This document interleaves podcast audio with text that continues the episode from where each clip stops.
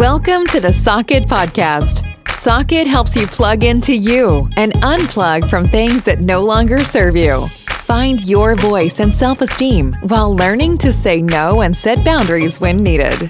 Your host, Kathy Suber, is an entrepreneur and mom of two with a life lens of happiness. If living a life of authenticity, kindness, and confidence is something you are looking for, get ready to plug in. We are glad that you are here.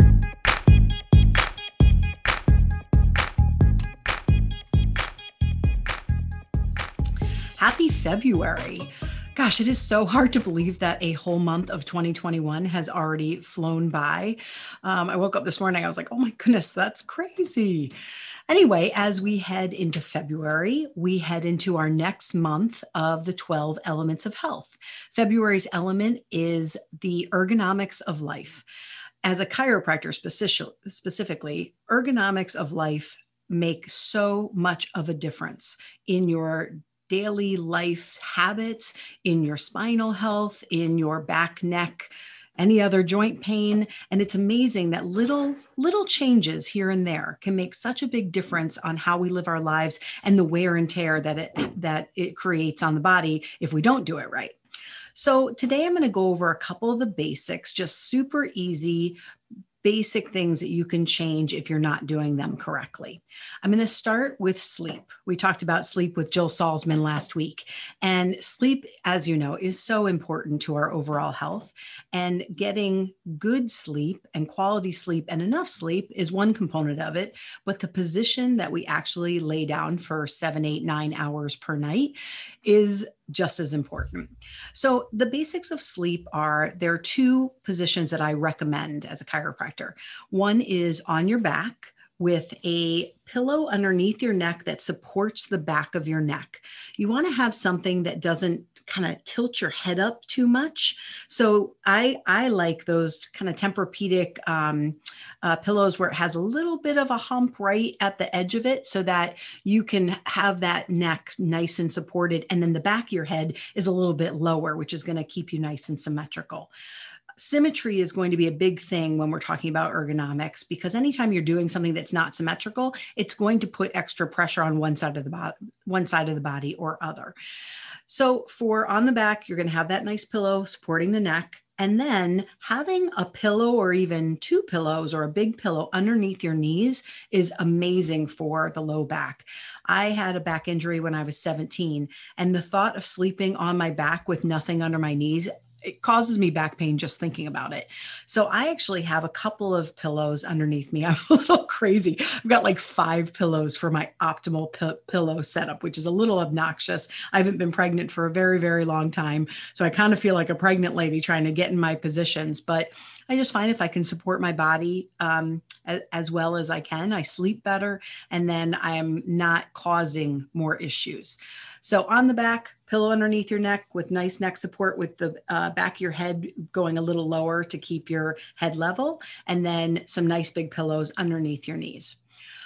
Another position that's a good position to sleep in is on your side. Now, when you're on your side, that same pillow can work. You just need to make sure that the pillow creates enough space to keep your head in alignment with the rest of your spine. So, as you can imagine, if you have too thick of a pillow or you use a couple of pillows and your head is kind of tipped up, it's not going to be in alignment. If you use too thin of a pillow or one that's kind of worn down, your head's going to tip down towards the bed, again, not causing that proper alignment. So you want a pillow that's going to be just right, right? Little Goldilocks and the, the three bears, just right where for your body from the shoulder to your to your head is supported in a way that when someone looks at you from the side, have someone look at you and see what's going on if you can't sense it yourself, that your your neck, your mid back and your low back are all in alignment. For um, the pillow between the knees, from from the back we now shift that to in between the knees. If you actually look at someone standing in anatomical position their hips are wider and then their knees have a gap in between them. If you lay on the side of your bed or lay on your side in bed your hips going to depress into the bed a little bit depending how firm the mattress is.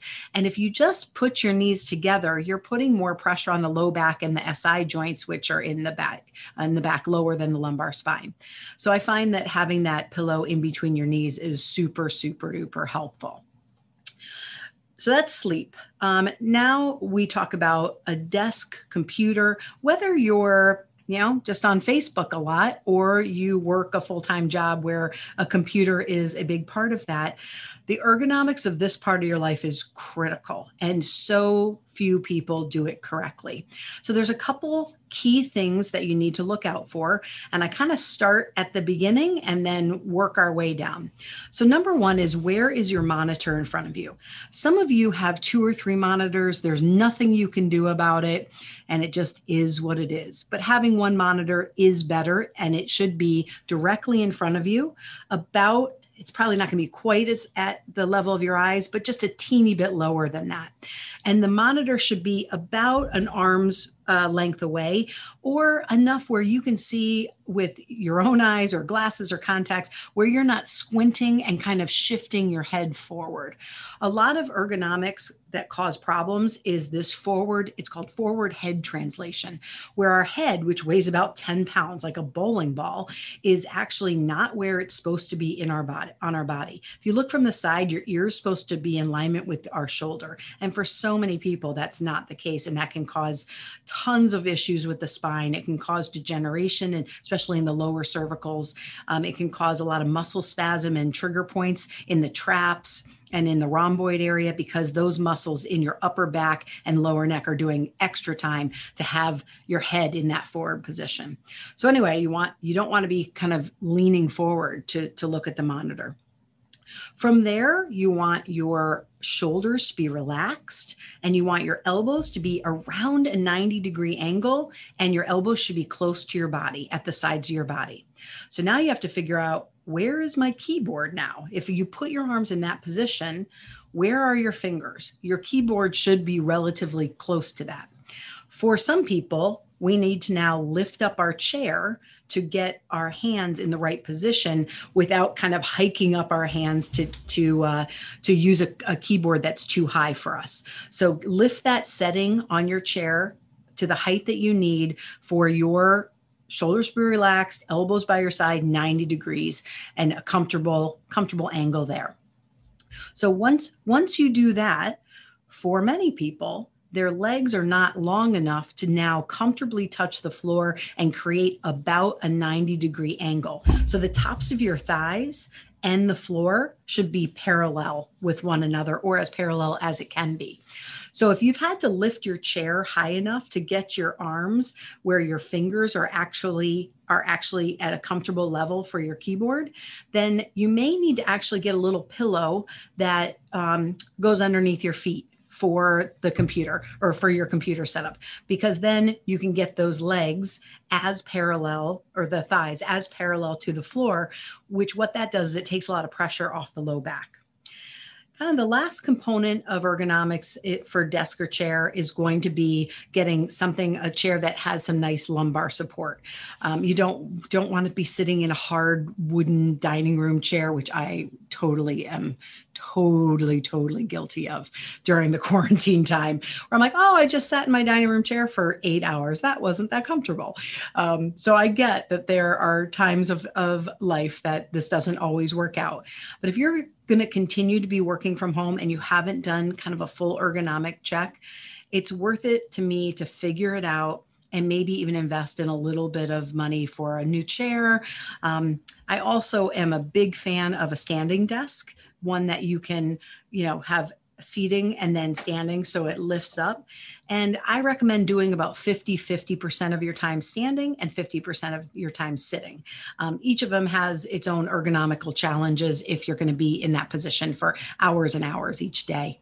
I guess the last thing about sitting at a desk is take some breaks. I know it's so easy, especially if you're working to like get get all plugged in to a work assignment or whatever you're doing and and hours go by our bodies just aren't meant to be in that type of position for that long. So if you can once an hour get up for three, four, five minutes, walk around, grab some coffee, grab some water, go to the restroom, um, do a little, just a little bit of bending and stretching, you're going to save yourself some headaches uh, long term. One of the things I also see when you're talking about technology is in my practice, kids younger and younger and younger coming up, coming in with neck pain, and headaches.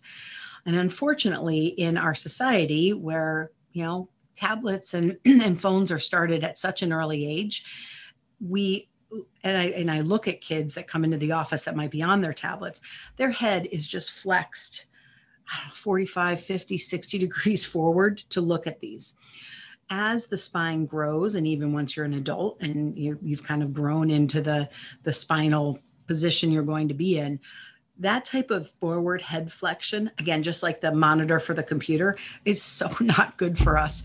It's it's not good for our spinal health. It's not good for our nervous system actually because our spinal health is most important because it affects our our nervous system health and our nervous system controls every single function in the body. So for a phone or tablet what you want to try to do is have i have my phone in my hand if you're watching on um, if you're watching on uh, YouTube, is have it up kind of close so your eyes are looking directly at it and your head is not bent forward. Um, if you're sitting on sitting on a bed and let's say using a tablet or using a computer get a nice pillow underneath you so that's going to lift that up. And that if that's something you can get used to because many people are on these devices for hours per day um, then it's going to again save you some some trouble heartache and uh, and some medical uh, physical therapy chiropractic bills in the future.